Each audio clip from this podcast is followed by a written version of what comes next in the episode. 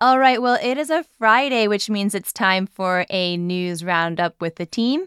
We'll be looking back at what's been going on this week. We have a few items we're going to talk about some some affordable housing and some news around the October 1 memorial. So we'll get right into that. Today is Friday, July 15th, 2022. I'm Sonja Cho Swanson. We've also got Scott Dickensheets, newsletter editor. Hello, good morning. And Layla Mohammed, our producer. Good morning. This is CityCast Las Vegas.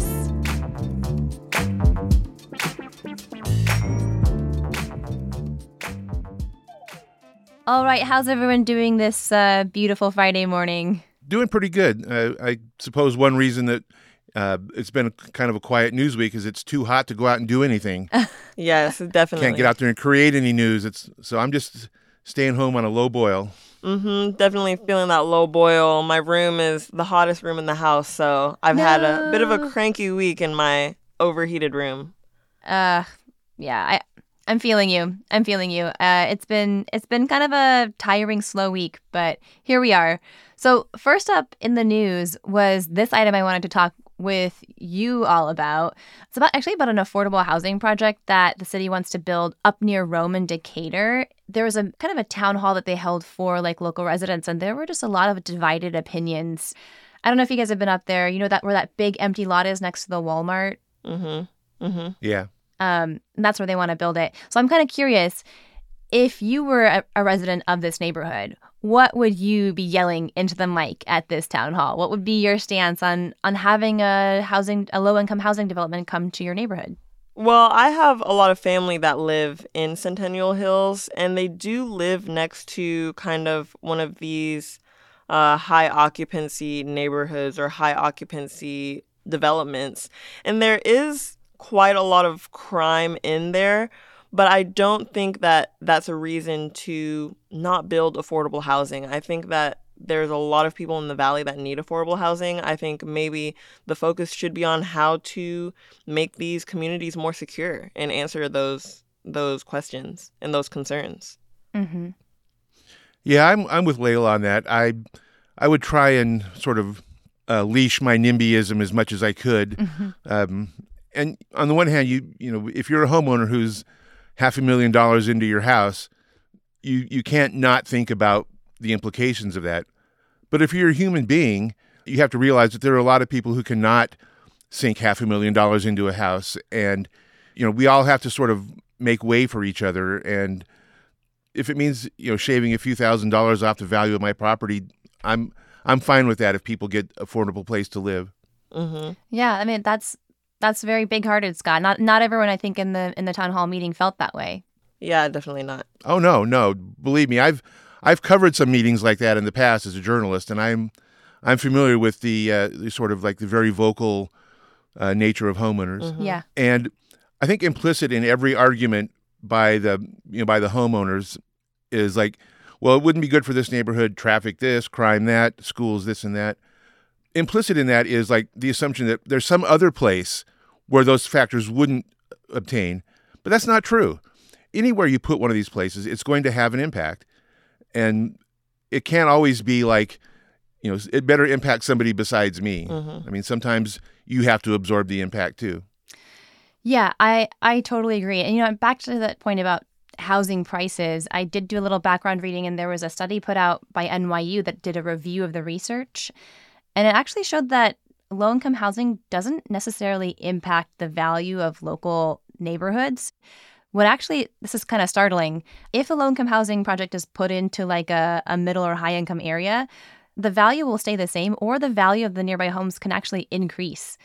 But if you put a low income housing project into a lower income area, that's when property values can actually start to decrease. Which really speaks to me about those like cycles of wealth and poverty, right? Like yeah, it's just definitely man. And Centennial Hills is, I would say, a fairly like middle to high income area. So I, I would imagine that the prospects for the neighbors in that neighborhood could actually be pretty good.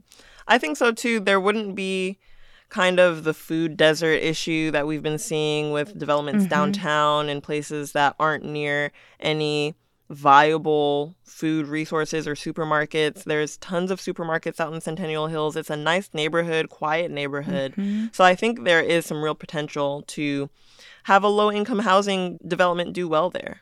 Right. If only those neighbors read the uh, scientific studies. exactly. they were deep in the white papers. I'll send it to my family. Yeah. Um, I think back to Scott's earlier point about like homeowners getting up in arms about like whether this will shave a few thousand dollars off of their home values. It's just kind of unfortunate that like so much of like American wealth is placed in our home ownership, right? Like we just it feels like the stakes are way too high. Yeah. And if we could sort of find a way like sort of broadly across society to, to like lower those stakes, maybe maybe the presence of a low income housing community wouldn't be such an issue to begin with. But because it is that way, I mean, I think a lot of value judgment attends, uh, you know, what you can afford and what you can't afford. And like I remember vividly back in the in the mid '80s, I was covering a planning commission meeting where somebody wanted to put a low income house, uh, you know, apartment unit in a neighborhood, and one of the residents got up and said, "People who live in apartments." burnt you know set fire to telephone poles because they can't afford TVs for entertainment. Oh, wow. and I think there's I mean America always has had sort of a very conflicted you know relationship with its its working class and its lower middle class, and so and it just plays out in these kind of you know conflicts around neighborhoods. Mm-hmm. Yeah, well, my generation is on the path of never being able to even afford to buy a house, so. Oh no. I'm very much so in support of affordable housing and I mean if your property value goes down a little bit think of the good it will do to so many families, to the 200 and plus families that will be able to live in those units. Yeah. Yeah, absolutely. And just I think that what that does for the city overall, you know? Um, so, also on the subject of low income housing, there's been a, a, a, very, very small house community in the news lately because a group called the New Leaf Community has been trying to build tiny houses for the unhoused population in Las Vegas. But they've run into some roadblocks. I think they even had their tiny homes demolished by the city lately, right? Is that what you've been reading in the news, Scott? Yeah, the uh, I, they were torn down this spring. I, I don't remember how many units. I think it was a small number, like four to six, something like that. Mm-hmm. And and the city said that they didn't, you know, they didn't have the proper sanitation. They didn't meet the right zoning regulations or and the the, the various codes that apply. And so they, they tore them down this spring. And the New Leaf community people are trying to reestablish that that community and argue that you know this is a safe and uh, reliable way to help the unhoused. But so far, right now, North Las Vegas is sort of sticking to its guns and saying, you know, this doesn't have the sanitation hookups, running water, uh, you know, but it did have what it did have was you know compost toilets and a bunch of volunteers who were helping keep the area clean and and basically help service this this idea. Mm-hmm. And so I guess we have once again a sort of a conflict between the needs of people and these sort of like official structures that are there to regulate how we interact. Mm-hmm. And to my understanding, I think the New Leaf project were trying to work with the city to see what they need in permits and running water and getting all of that started. But I really do think in communities like Sacramento who have successful tiny house communities for the unhoused populations it really does need to be an effort from the city and hmm. from the county to get these communities going. I think in Sacramento, there's even one in a city parking lot. Wow. And they have like running water and they're allowed pets and they have um, single units and units for couples. And with all of this stuff, it, it's really hard for a volunteer organization to get something like that started and have the right permits and get sewage and running water, I can't imagine that they can get all of that done without the city's support. Right, right. And in the coverage I've read of it anyway, there's not there's not much sense of the city saying, "Hey, we'll meet you halfway" or whatever. It's sort of like they just you know sort of tap their zoning regulations and say you you don't meet these criteria. Yeah. And so, but I I agree with Layla 100 percent that it's going to have to be a more of a partnership than one side comes all the way to the finish line by themselves. Mm-hmm. Right, right. I mean, in a state, in a city that has a deficit of affordable housing numbering in like the thousands, solutions like these really seem to make sense. I mean, these are low budget, simple structures for shelter that are desperately needed. But at the same time, I feel like I can I can kind of see the city's point of view that it's, you know it could be a public health hazard just waiting to happen that there that there are minimum standards for building codes and, and livable spaces for a reason so to your point, Layla, if we could see the the city and this nonprofit working together, it would it would be amazing. But I think they've actually taken a more adversarial route. I mean, I, from what I've heard, they're actually going through the courts right now to to fight this. Yeah, another another concern was that there was no path for emergency vehicles to get onto. So there there's definitely a lot that needed to be done to make the community safer but it was a start to something that, frankly, the city isn't working on or doesn't seem to be working on really to house these people and get something for them so they don't have to worry about shelter and they can worry about getting their other needs and food and taking care of themselves.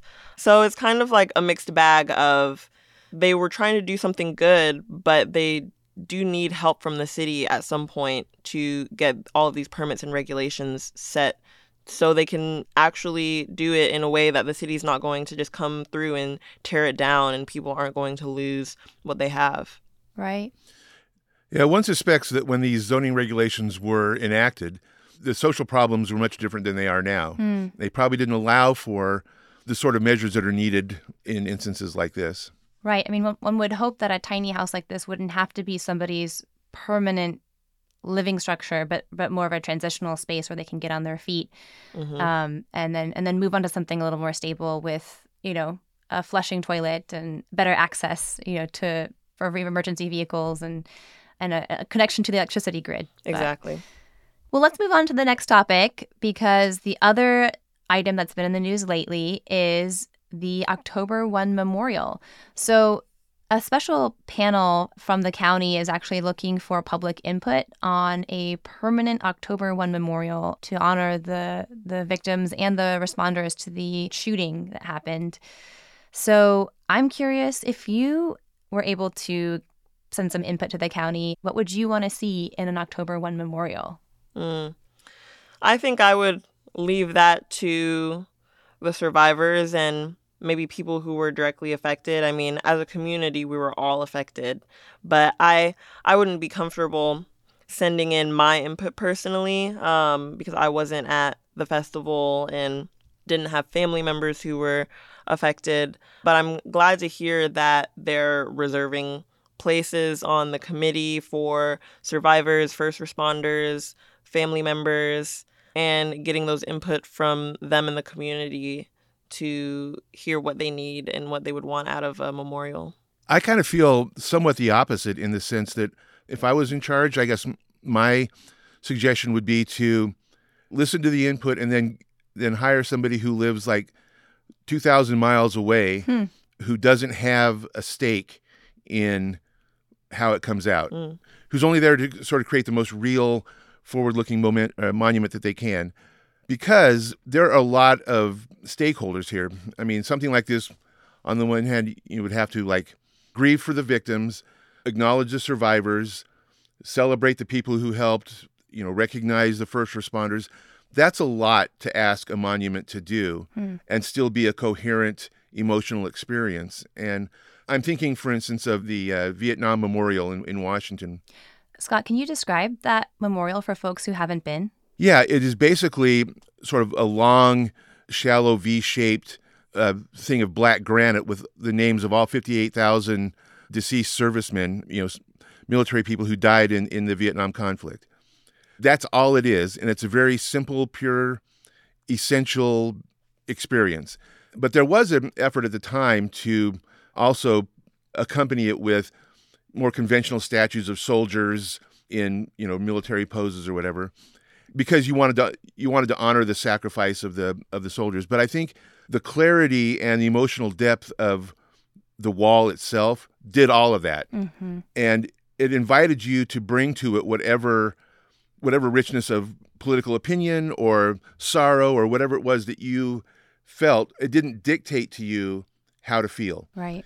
And I would hope that any monument to to this, because there are so many different things that it could be about. mm-hmm. you know, it has that sort of same conceptual clarity and and simplicity. Right, right. Because like it or not, I mean, this has also become part of the narrative around gun control, and that's one of the hot button issues in our society today. The same way that Vietnam had become such a politicized issue back in that era.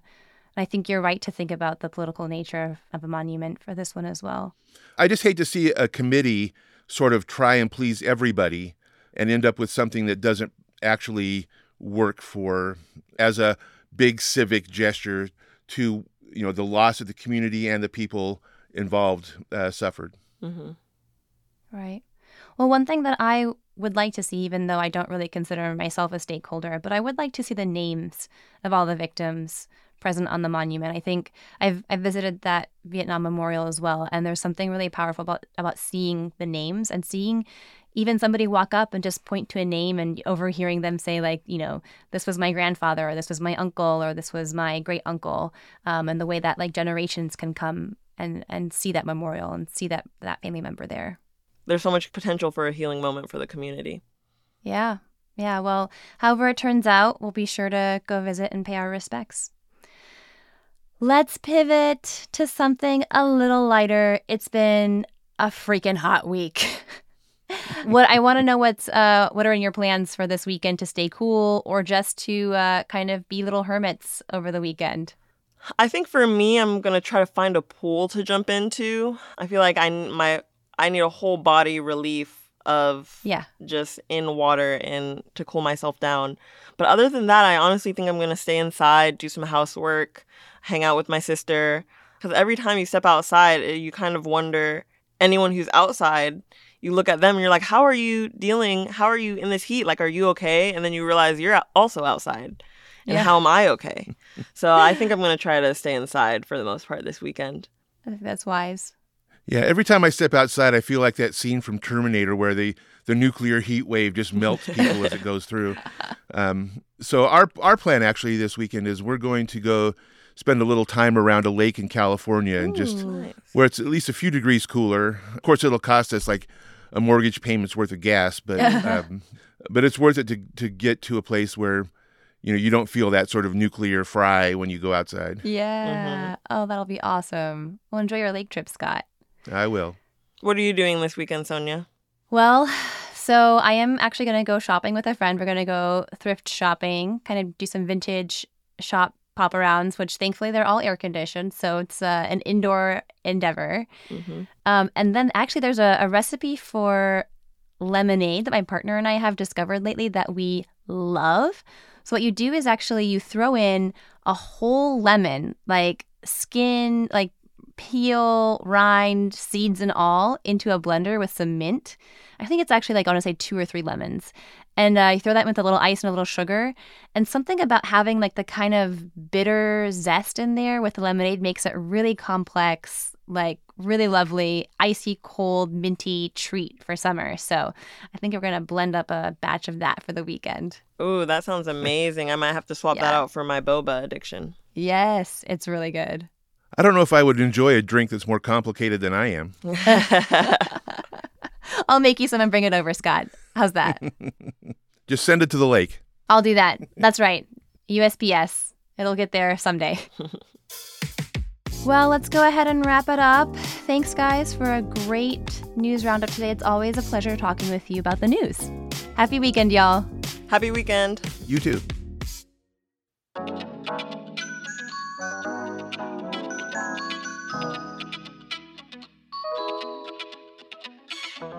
All right, that is all for today here on CityCast Las Vegas. Our producers this week were me, Sonja Cho Swanson, Layla Muhammad, and Lizzie Goldsmith. We love you, Lizzie.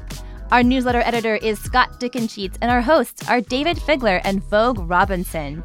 Music this week is by OG Moose, Epidemic Sound, and All the Kimonos. We record this show on the traditional homelands of the Nuwuvi, the Southern Paiute people. If you enjoyed the show, we really hope you love the show. Please go tell a friend, send them this episode. And then go give us some stars, rate the show, leave us a review. And then you can subscribe to our morning newsletter. It's amazing. You're going to love it. We'll be back Monday morning with more news from around the city. Take care and have a great weekend, everyone.